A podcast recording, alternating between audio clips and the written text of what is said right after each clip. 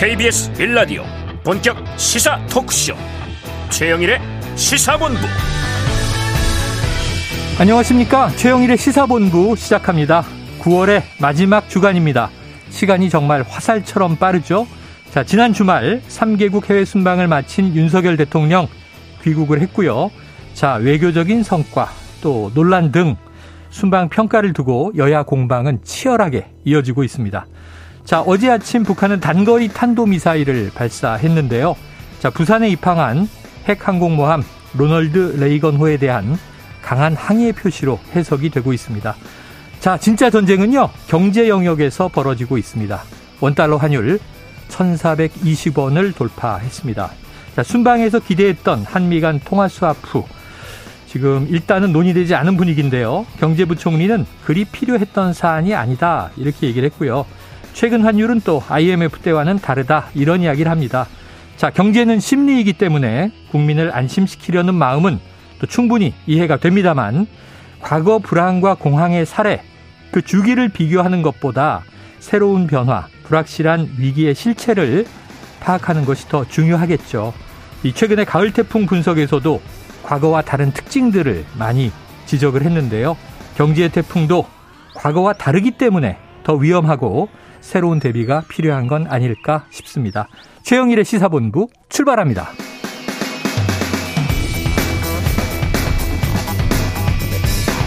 네, 1부에서는요, 오늘의 핵심 뉴스를 한입에 정리해드리는 한입뉴스 기다리고 있고요. 2부 10분 인터뷰에서는 박정하 국민의힘 수석 대변인과 함께 최근 윤 대통령 해외 순방 성과와 과제 그리고 논란까지 짚어보도록 합니다. 이어서 일석이조 국제본부도 만나보겠습니다. 자, 한 입에 쏙 들어가는 뉴스와 찰떡궁합, 디저트송 신청 매일 기다리고 있으니까요. 자, 오늘도 뉴스에 어울리는 노래가 있으면 문자 샵 9730으로 자유롭게 보내주시기 바랍니다. 오늘의 디저트송 선정되신 청취자께는 치킨 쿠폰을 보내드립니다. 많은 참여를 부탁드리면서 짧은 문자 50원, 긴 문자는 100원입니다.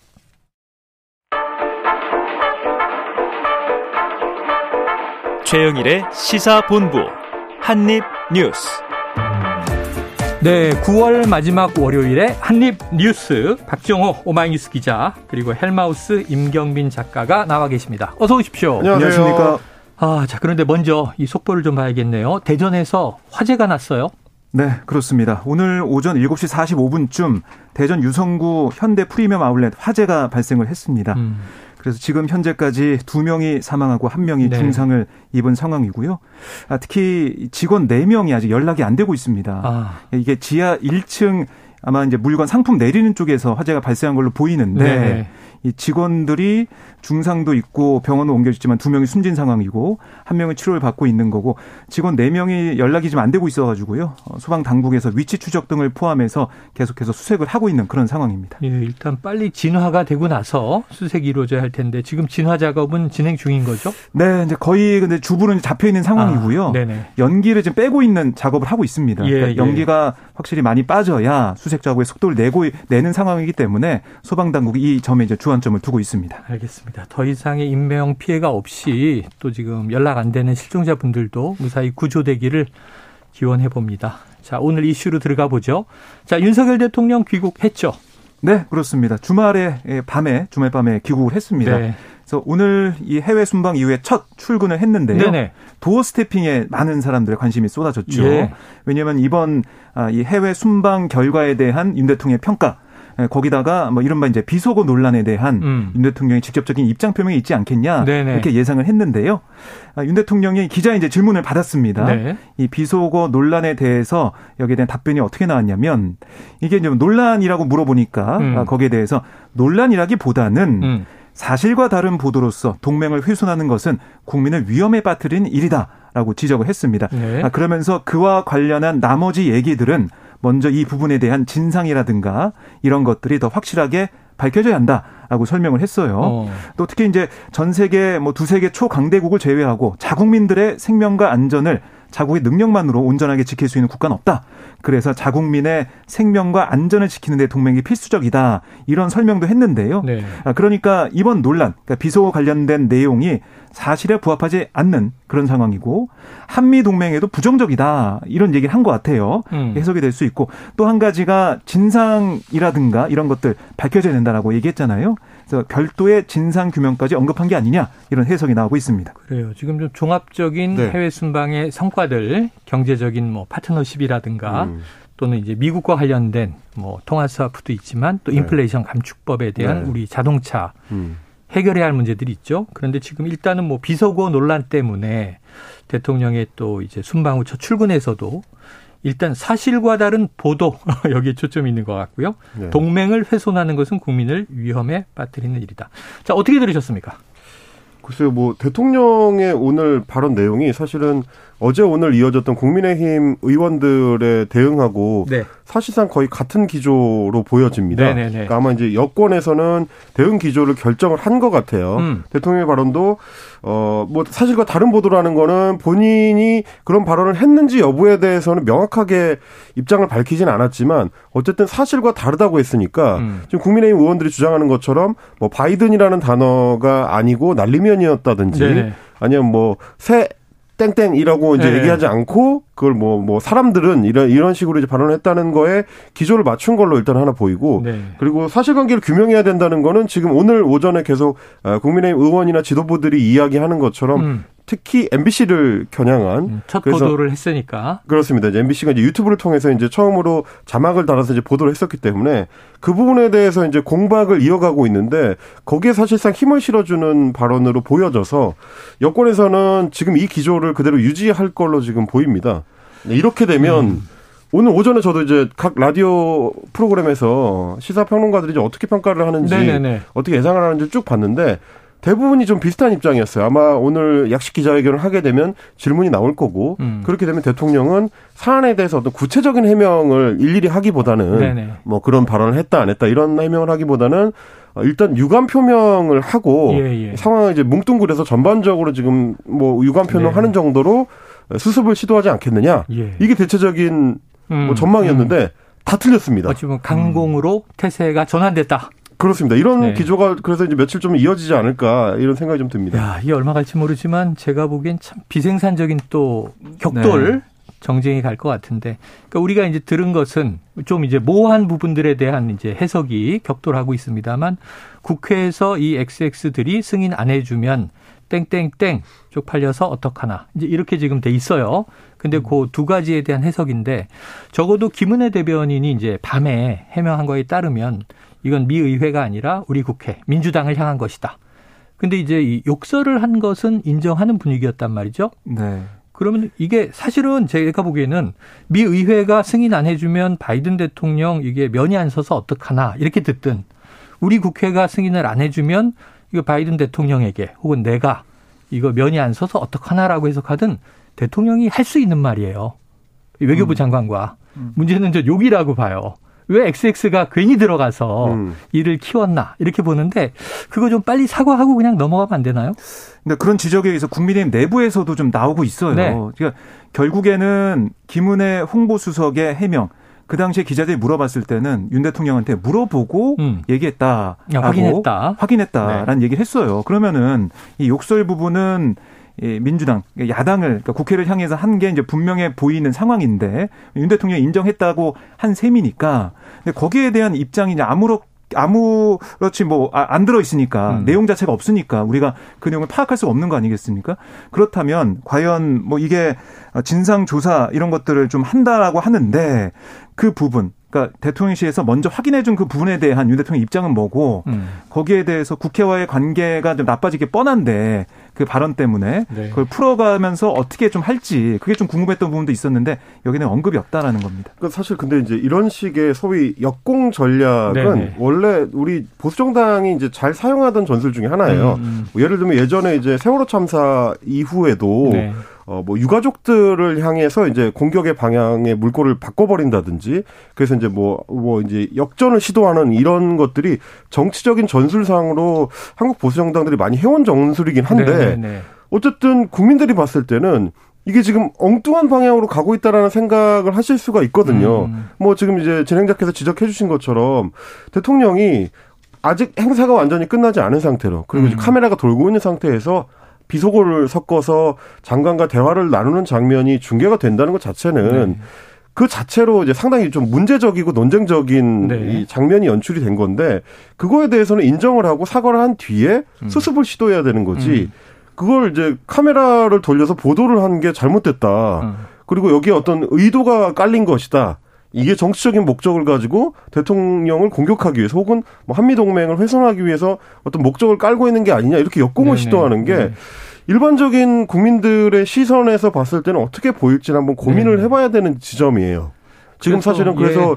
박지원 전 국정원장이라든지 유승민 전 원내대표라든지 이런 분들이 다 한 목소리로 얘기하는 게 사고가 난 게 더 문제가 아니고 이럴 때 거짓말을 시도하는 게 더 문제가 될 수 있다라는 지점인데 네. 이거에 대해서는 좀 여권에서 좀 진지하게 생각해 볼 필요는 있을 것 같습니다. 자, 진위 논란 참이냐 거짓이냐 이렇게 가면 또 이게 미스테리 게임이 되는데 음.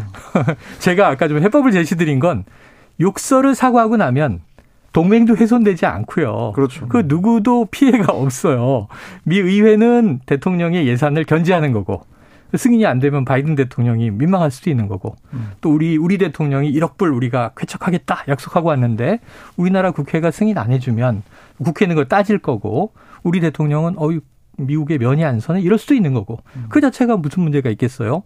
통과되면 좋고 안 되면 이제 공방이 벌어지는 건데 문제는 욕설이다. 그 음. 문제를 해소하면 누구도 다치지 않는 게임인데 그러니까 야, 저는 강대강으로 가는 것 같습니다. 이거를 자꾸 어떻게 해석할지 어떻게 들리는지를 가지고 쟁점화를 시켜버리면 네. 결국 국민들이 이제 갈라질 수밖에 없어요. 예, 예. 윤석열 대통령 지지층에서는 아, 나는 난리면으로 들리는데 어. 왜 엉뚱하게 듣고서 어, 대통령 공격하느냐 이런 식으로 이제 공박을 네. 하는데 사실 처음에 말씀하신 것처럼 이거 전혀 생산적이지 않은 논쟁이거든요. 네, 맞아요. 이 부분에 대해서 좀 여권이 좀 어, 뭐랄까요. 대승적 차원에서 한번더 고민을 해봐야 될 지점이 아닌가 싶습니다. 자, 정치권이 모두 좀 대승적 차원에서 이 문제를 풀어주시기를 기대해 봅니다. 그런데 지금 일단은 이 언론사가 이것을 왜곡했다. 여기 이제 공격이 집중되고 있고.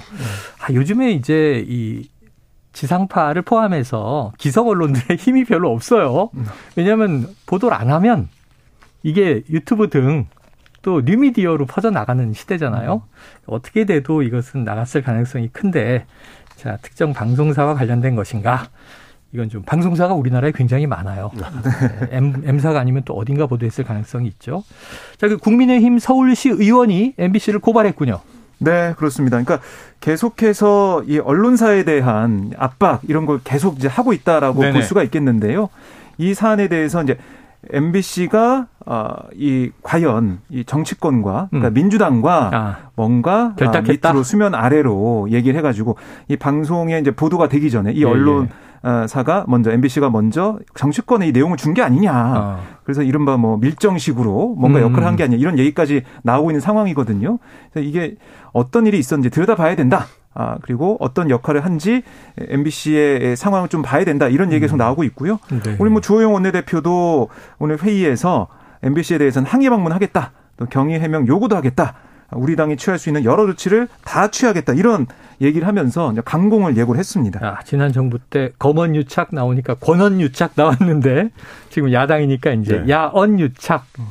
자 압수수색합니까? 압수할 가능성이 있죠. 왜냐하면 검찰에 수사 의뢰를 한다 그러면 아, 검찰이 고발이 들어갔으니까 만약 사건화가 가능하다고 생각하면 그럴 수 있는 건데 음. 그러니까 저는 좀 다시 한번 되짚어서 이제 정리를 해드리자면 이런 거예요. 그러니까 이 사안이 공식적으로 제대로 보고되기 아, 보도가 되기 시작한 거는 이제 오전 9시 30분을 전후한 네네. 그 시점인데 그 전에 박홍근 민주당 원내대표가 이제 어, 회의 석상에서 네. 공식적으로 문제 제기를 시작을 했다. 그러니까 예.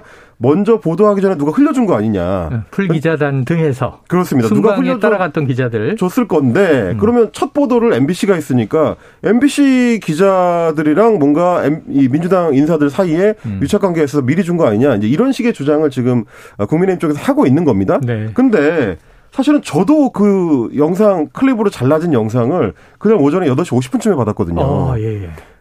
다 아실 거예요. 뭐 예, 진행자도 받으셨고 어 박정호 기자도 네. 받으셨겠지만 아마 일찍 받으셨을 텐데 네. 왜냐하면 이 그 회의 석상 자체가 그날 글로벌 펀드 회의 자체가 생중계가 됐던 상황이에요. 네네. 네. 그래서 지금도 KBS의 그 당시 그 어, 유튜브 생중계 영상을 보시면 음. MBC 보도한 내용 그대로 똑같이 들어가 있습니다. 아, 그래요. 왜냐면 이게 소위 풀 기자단이라고 해가지고 네네네. 대표 이제 촬영 기자나 뭐 취재 기자들이 해당 뭐 장소에 참석을 해가지고 전체적인 취재를 진행을 하니까 그 영상은 모든 매체에 다 전달을 하게 모든 되죠. 모든 매체에 다 음. 똑같이 나갔습니다. 이제 그런 거를 보면 결국은 이 그 해당 부분을 잘라서 자막을 달아서 먼저 보도하는 게 MBC였을 뿐이지 음. 아마 다른 매체들도 그 보도를 피해가기는 좀 어려웠을 거다. 네. 뭐 말씀하셨던 것처럼 그래요? 워낙에 이제 매체가 다양하기 때문에 그 부분에 대해서도 좀 같이 고려할 필요가 있지 않을까 싶긴 합니다. 알겠습니다. 지금 뭐 어디가 보도할 것이냐 그 얘기도 이제 오전에 기자들 또 이제 단톡방에선 돌았다 이런 얘기도 있는데 음.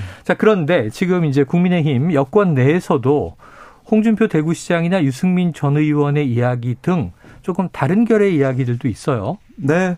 그러니까 이게 뭐 잘못한 건 잘못한 대로 인정해야 된다. 음. 이런 얘기를 홍준표 대구시장은 계속 이제 하고 있는 거고요. 네. 유승민 전 대표 같은 경우도 아니 거짓말 했으면은 거기에 대해서 인정하고 깨끗하게 이거를 아, 수습을 해야지. 그게 좀 안 되고 있다는 그런 부분들 이게 음. 좀 문제가 아, 있다. 막말보다 더 나쁜 게 거짓말이다. 이렇게 지적을 하고 있습니다. 아. 뭐 정병국 전 의원 같은 경우도 오늘 한 라디오에 나와가지고 이 부분에 대해서 윤 대통령이 사실상 뭐 사과를 하든 수습을 해야 되는데 그게 안 되고 있다라는 또 지적도 했어요. 네. 그러니까 당 내부에서는 뭐 박수영 의원 등 이걸 이제 분석해가지고 어 막말이나 그러니까 비속어나 욕설이 없었다라고 얘기하는 의원들이 있는 반면에 음. 당내에서 뭐 익명으로 이 문제는 빨리 깔끔하게 정리해야 된다 이런 얘기하는 의원들도 있고 네. 또 이렇게 유승민 전 대표나 홍준표 시장 같이 이걸 빨리 거짓말 수습부터 해야 된다라고 얘기하는 그런 또 그룹도 있습니다. 그래요. 알겠습니다. 자, 지금 월요일이죠. 12시 37분을 거의 향해 가고 있는 시간입니다. 그럼 월요일 점심시간 교통 상황을 좀 알아보고 올까요? 자, 연결이 되는지 모르겠는데 교통정보센터에 오늘은 어떤 리포터시죠? 네, 이현입니다. 오전에는 정체가 꽤 심했는데요. 지금은 많이 좋아졌습니다. 다만 작업을 하는 곳이 많고요. 곳곳에서 사고도 많이 발생하고 있으니까 조심 운전하셔야겠습니다. 대구 포항고속도로 포항방향 임고 4터널 부근에서 화물차 화재 사고가 발생했습니다. 다행히 조금 전엔 불은 모두 껐고요. 3차로에서 정리 작업하고 있습니다. 중부고속도로 하남 쪽으로 일찍 부근 지나기도 많이 답답하실 텐데요. 화물차 화재 사고 처리가 벌써 2시간이 넘게 계속되고 있고요. 6km 구간에서 극심한 정체에 이어지고 있습니다. 반대는 구경 차량들이 많아서 남이천부터 속도가 떨어집니다. 그리고 평택 제천고속도로 평택 쪽으로 가신다면 금왕 꽃동네 부근에서 작업 중이라 1km가량 정체가 이어지고 있고요. 이후로 청북 부근에는 사고가 있는데요. 3차로에서 승용차 사고를 처리하면서 3km가량 영향을 받고 있습니다. KBS 교통정보센터였습니다.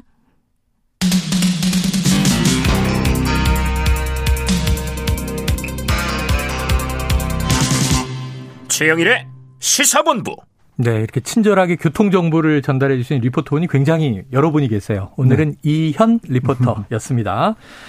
자, 지금 뭐 순방 이후 시끌시끌한 여야 공방이 있는데 지금 아까 뭐 이 국민의힘 내에서도 좀 신중론이 있다, 비판론이 있다. 자, 그 민주당 입장은 어떻습니까? 네, 오늘 민주당 최고위가 열렸는데요. 네. 여기서 이재명 대표는 지금 국정이 매우 어렵고 음. 난맥상을 보이고 있다. 참으로 안타까운 일이다. 아, 전 세계적인 경제 위기와 대한민국 민생 위기 여기에 외교 참사까지 우리 국민들의 삶을 옥죄고 있다라고 지적을 했고요. 아, 특히 이제 외교는 곧 국민의 삶의 문제인데 음. 아, 이 외교의 현장에서 참으로 안타까운 일이 벌어졌다. 라고 윤 대통령 순방에 관련 논란을 좀 겨냥하는 모습을 보였고요. 네. 박홍근 원내대표 같은 경우는 비속어 논란 이후 대통령의 한 마이크가 먹통이 됐다. 음. 어, 진솔한 사과를 기대했건만 대국민 사과는 끝내 없었다. 라고 오늘 윤 대통령의 도스태핑 발언을 비판했습니다. 네. 그리고 윤석열 정부의 실수와 준비 부족 이것도 큰데 아, 보다 심각한 것은 국민과 야당을 상대로 한 거짓과 기만이다. 대통령실과 여당이 좀 나서서 국민의 청력을 시험하면서 사슴을 말이라고 우기는 행태를 반복하고 있다라고 음. 지적을 했습니다. 아, 그리고 뭐 사실은 이번에 이제 박진 외교부 장관을 포함해서 네. 외교 라인에 대한 비판을 민주당이 좀 해왔는데요. 음. 이 박진 외교부 장관 같은 경우는 이거 빨리 이 거치 표명해야 된다라고 얘기하면서 만약에 이게 해임을 하지 않으면 오늘까지 결단 안 하면 해임 안 이걸 또 아, 발휘할 수 있다 이렇게 얘기를 하고 있습니다. 네, 자 외교 라인 문책론 경질론 이게 또 이제 야당의 공격 포인트가 돼 있습니다. 사실 이게 이제 워낙에 소위 말하는 그 막말 논란이 뒤덮어서 그렇지 음. 이번에 이제 정상 순방 외교에 네네. 대해서도 여러 좀 평가가 엇갈리긴 하거든요. 주말 동안에 나온 그 일본 현지 언론 매체들의 이제 보도를 봐도 음. 뭐 기시다 일본 총리가 이번 한일 정상회담 관련된 정황에서 뭐 굉장히 격하게 화를 냈다라는 음. 보도 내용들이 뭐 마이니치 신문이나 뭐 아사히 신문을 통해서 이제 보도가 된 바가 네, 있고요. 네. 그리고 이번에 이제 48초 환담이라고 이제 얘기가 되고 음. 있지만 바이든 대통령과의 이제 정상회담을 통해서 우리가 기대했던 IRA 소위 이제 인플레이션 방지법에서 한국 자동차 산업에 대한 어떤 보호 정책을 어떻게 음. 좀 끌어낼 거냐 하는 네. 부분에 있어서는 사실상 지금 거의 아무런 성과가 없는 걸로 지금 드러나고 있는 상황이거든요. 왜냐하면 이제 환담 내용에 대해서 우리 쪽에서는 IRA에 대해서 우리가 우려를 표명했다라고 음, 전달했다라고 하고 바이든 대통령이 그거에 대해서 이제 어 신중하게 검토해보겠다라고 얘기를 한 걸로 전했지만 백악관의 발표 내용에서는 IRA와 관련된 내용이 아예 없거든요. 음. 그런 걸 봐도 이게 이제 양측이 서로 이제 의견을 조율을 충분히 한 건지 좀 애매하다라는 얘기들이 많고 또 하나는 좀 워낙에 지금 환율 관련해 가지고 오늘도 지금 계속 이제 1,400원대를 네. 유지를 하고 있는 상황인데 이런 부분에 있어서 통화 스와프라든지 이것들도 어떤 뭐 예상했던 거나 혹은 기대했던 것만큼의 진척을 이루지는 못한 상황이라서 이런 외교 성과에 대한 평가를 해야 될 때 우리가 이게 날리면인지 바이든인지 이거를 아. 며칠째 얘기 하고 있는 게 말입니다. 오히려 네. 좀 안타까운 상황입니다. 자, 네. 그리고 민주당의 이재명 대표 같은 경우는 회의 막바지에 네. 관련된 내용을 또 언급을 했는데요. 음.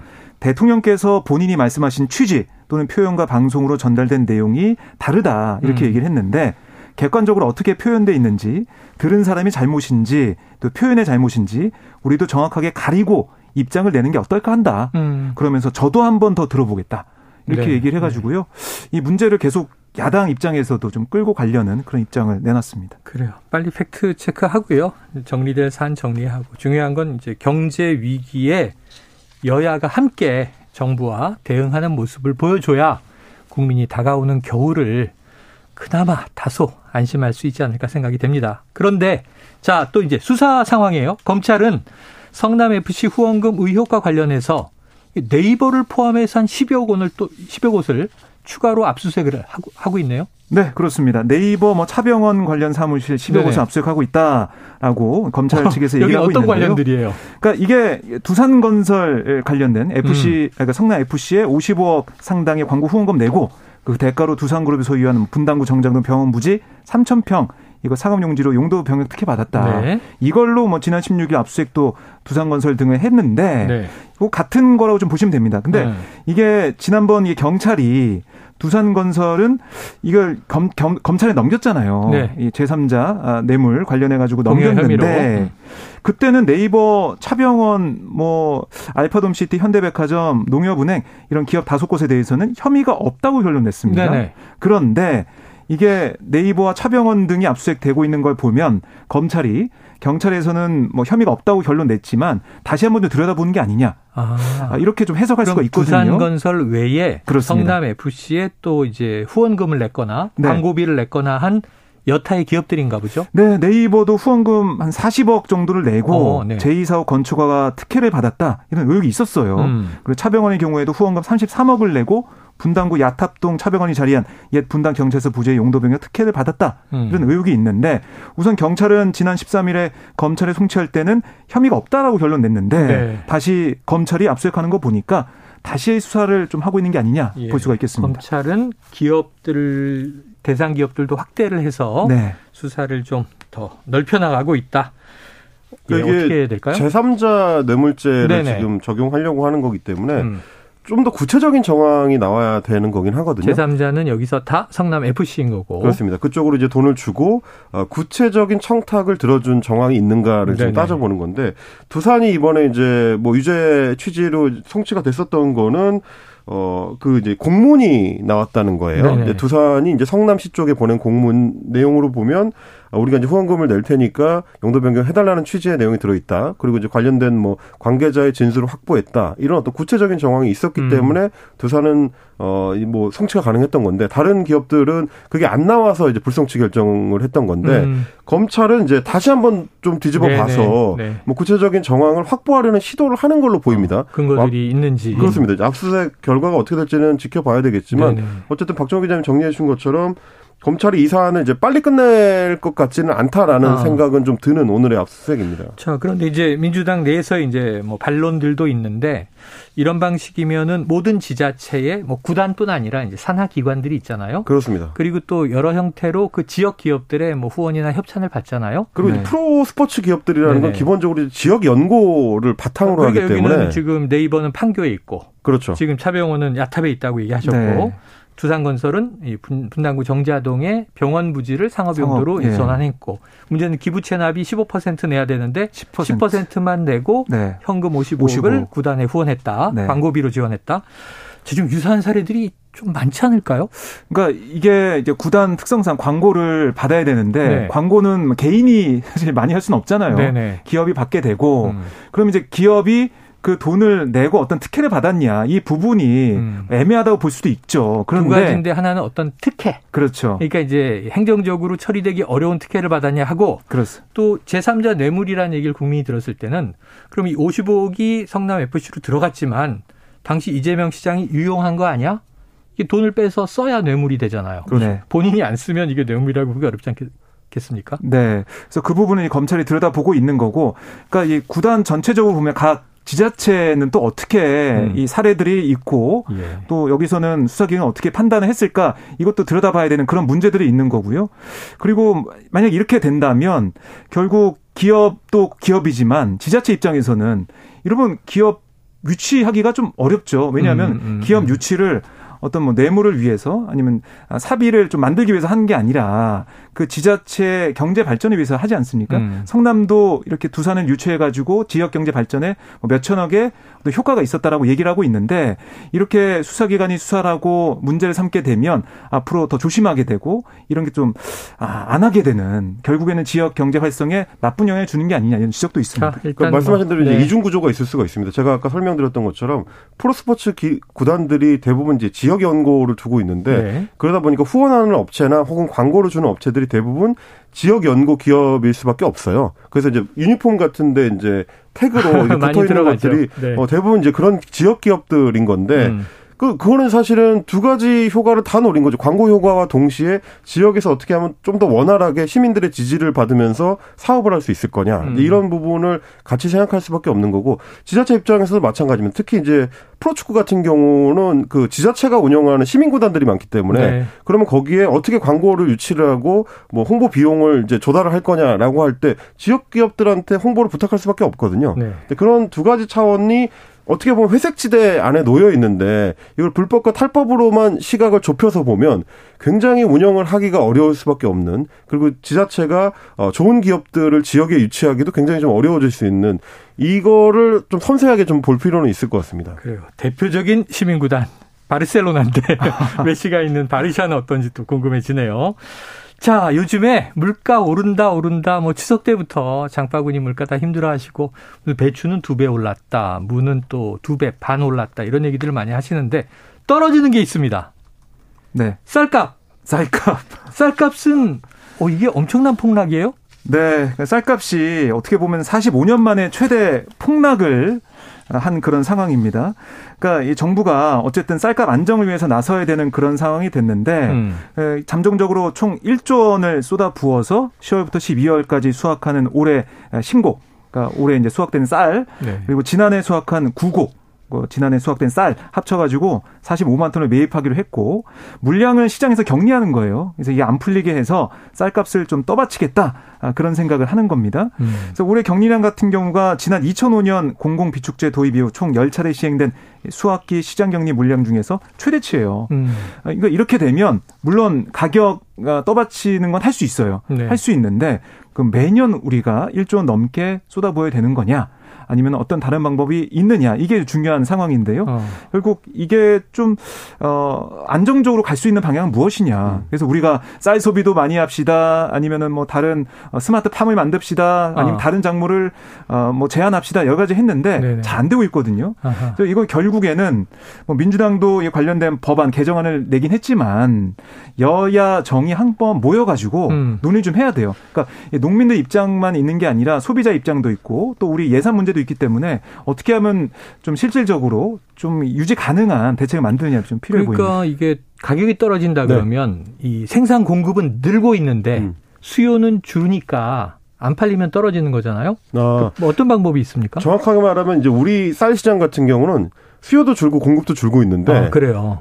떨어지는 속도가 다른 거죠. 음. 수요가 떨어지는 속도가 더 빠르기 때문에 네네. 공급 과잉이 되는 경우들이 종종 생기는 건데요. 네네. 또 하나는 문제가 뭐냐면 쌀 우리 산업 같은 경우는 굉장히 좀 안정화된 산업이다 보니까 오히려 이런 문제가 생깁니다. 아하. 양파나 파나 이런 그 뭐 채소류 같은 작물들은. 경우는 등락이 훨씬 더 크고 네네. 어떨 때는 엄청나게 풍작이 됐다가 어떨 때는 대폭락을 하고 이런 어 이게 폭이 큰데 비해서 쌀은 좀 안정적으로 관리가 되고 있는데도 불구하고 네. 지금처럼 풍년이 되면 갑자기 대폭락을 하는 거죠. 그래요. 이걸 어떻게 관리할 거냐에 대해서 지금 국회에서 법안을 논의를 하고 있는데 이것도 역시 마찬가지로 어느 쪽 방향을 선택할지를 어, 잡기가 좀 어려운 좀이 음. 딜레마가 있는 법안이어가지고 국회가 좀 면밀하게 논의를 해봐야 되지 않나. 네네. 그런데 지금 이제 국회에서는 민주당은 무조건 통과시킨다라는 아. 입장이고 국민의힘에서는 통과가 되더라도 대통령이 거부권을 행사할 수 있다. 아. 이렇게 완전 대치를 하고 있는 상황이라 어, 중간 지점을 찾을 수 있을지 좀 걱정이 됩니다. 자, 여야가 이것만은 정말 타 협안을 꼭 내야 할것 음. 같습니다. 우리 농민 문제고요. 아유, 한국인은 밥심 이런 얘기 우리가 많이 하는데 저는 주말에 밥을 많이 먹었습니다. 자, 가격도 낮아진 쌀 소비 좀 늘었으면 하는 생각이 드네요. 자, 연합훈련 소식 박 기자님 간단하게 지금 이제 부산항에 네. 핵 항공모함, 핵항모 이 로널드 레이건 호가 들어왔잖아요. 그렇습니다. 동해에서 지금 한미가 연합훈련에 돌입하는 거죠? 네, 오늘부터 이제 29일까지 나흘간 일정으로 진행이 됩니다. 네. 동해상에서 해상 연합훈련에 돌입을 했는데요. 말씀하신 것처럼 그 로널드 레이건 호 그러니까 항공모함까지 들여와서 어, 5년 만에 이렇게 참여하게 된 네, 겁니다. 네. 항공모함이 20척 넘는 양국 함정이 동원됐어요. 특히 이번에 이제 북한이 핵실험 준비를 마친 데 이어서 단거리 탄도미사일을 음. 주말에 발사했기 때문에 더 이제 도발의 위험성이 커진 상황이라서 한미 양국이 해군을 통해서 해군력을 통해서 네. 어떤 훈련을 펼칠지 좀 지켜봐야겠습니다. 자, 그래서 어제 아침 북한의 단거리 탄도 미사일 발사 소식이 속보가 나왔는데 앞으로 또 북한의 동향 등 우리가 예의주시를 해야 될 것 같습니다. 자, 지금 서울시의 정동 야행 행사에서 일왕과 일제 헌병, 뭐 일본 순사 제복을 대여해서 논란이 일었다. 이런 소식도 있는데 이건 내일 이후에 좀 다뤄봐야 될 것 같고요. 오늘 한입 뉴스는 여기서 마무리를 해보도록 하겠습니다. 박정우 기자님 그리고 임경민 작가 수고하셨습니다. 고맙습니다. 아유 또 좋은 소식이 하나 있는데 이건 청취자분이 알려주셨어요. 이 블랙핑크 우리나라 걸그룹이죠. 대표적인 걸그룹인데 K 걸그룹 첫 빌보드 앨범 정상에 올랐습니다. BTS가 지금 두번 어, 어, 올랐는데 아시아 여성 최초의 영미를 석권한 예, 그런 소식을 전하면서 청취자 0437님이 블랙핑크의 핑크 베놈을 신청해 주셨습니다. 자, 이 노래 듣고 치킨 쿠폰도 쏘고요. 저는 입으로 돌아옵니다.